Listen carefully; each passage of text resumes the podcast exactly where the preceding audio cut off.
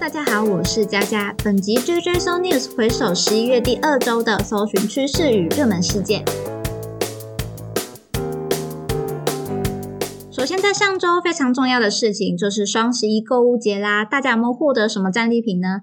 那我自己其实不会去特别关注这种什么大特价啊、周年庆这种活动啊。一方面是觉得一我抢不赢，因为像虾皮那种整点开抢的优惠啊，天呐，真的是马上就会被扫空诶不知道怎么才拿得到这个优惠券哦。那另一方面是我觉得像这种特惠活动啊，它其实是。在创造你的欲望，你可能会本来没有想买的东西，看到它正在特惠，就会想：哇，天呐，这个不买好像对不起自己吧？但其实这个东西是不是你需要的呢？就有可能会失去这个判断哦。所以有可能你就会花的比平常更多的钱在这上面，到底这样子有没有让自己赚到呢？嗯。可能就值得思考一下，但是拖着广大网友的努力搜寻啦，其实只要上社群啊，看 Google，还是会接触到许多电商平台，他们有试出优惠的讯息。但同时有一个问题想跟大家讨论，就是双十一活动有开始让你感到倦怠了吗？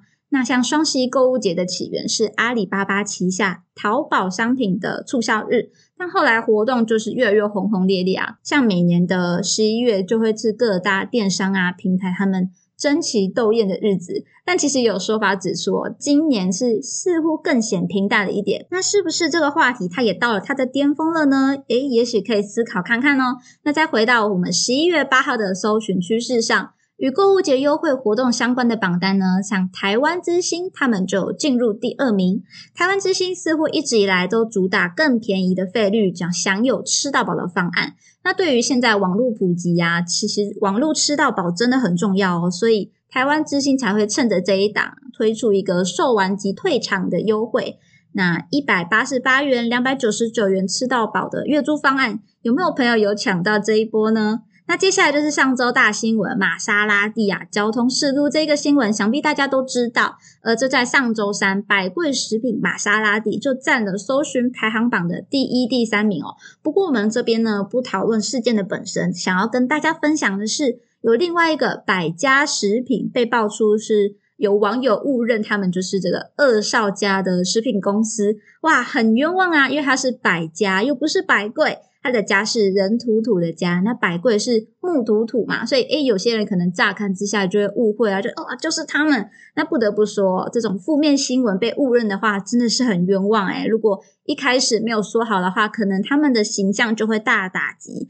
但是这家百家食品呢，就化危机为转机，第一时间开直播来澄清，然后就推出了一个购买一一一一元的商品可以折一百一十一元，然后又到他的贴文下面留言。是家不是贵，就可以获得精选的礼物哦。诶，是不是就把这个事件转化成一个商机呢？也许这个技巧大家都可以偷偷学习一下。尤其网络经营啊，它其实更需要带有一些快速的反应，还有幽默，才能更获得一些亮点啦。那既然讲到大新闻哦，不得不回到上周二搜寻排行榜的第一名——台积电。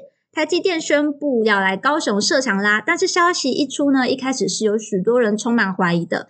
究竟未来发展能不能顺利呢？不过目前有感受到是，嗯，高雄南子地区的房价哇，直接大飙升啊！看来经济还没有起飞，房价就辛苦一波喽。不过以高雄地区最近的产业焦点新闻，都可以发现，目前地方对科技产业是下了不少的心力，政府的能源建设啊，对产业还有人力的招揽等等的。相关的企业啊，或者是人才，也许都可以持续的关注一下这一个部分哦。那接下来我们看到周五的搜寻排行榜，第一名是迪士尼台湾，相信大家都有关注到，迪士尼 Plus 台湾也开启订阅啦。而在推动的开始，当然也会搭配一些优惠，有兴趣的朋友就可以自己去搜寻看看。那在这一个订阅的平台呢，里面可以看的东西包含像漫威啊、皮克斯、迪士尼等等的内容，其实有许多的经典都可以在这里被包办哦。那比较吸引我的其实是皮克斯电影啦，我觉得嗯，他们的作品可以给人很多正向的能量。不过我自己是没有买啦，因为本身还有其他订阅的商品，觉得。嗯，没关系，我可以把这些经典留在心里哦。那其实看到这样的订阅制商品出现了，也意味着人们的习惯已经开始改变喽。像电影院呐，或者是买断媒体作品的比例，是不是在渐渐的降低呢？那我之前就有看过一篇文章，他就有说，现在的人对于拥有一个东西的欲望已经在降低了，反而更在意的是体验，所以才会有这种订阅型的商品啊，或者是共享机车、共享汽车等等的类型商品。不知道作为消费者你有没有这样的感觉呢？那作为企业者，你对这样的世代又该如何去应对呢？本集的 j u j u s o News 就分享到这边，希望大家都能有所收获，一起思考与迈进吧。期待下次继续收听，我是佳佳，大家拜拜。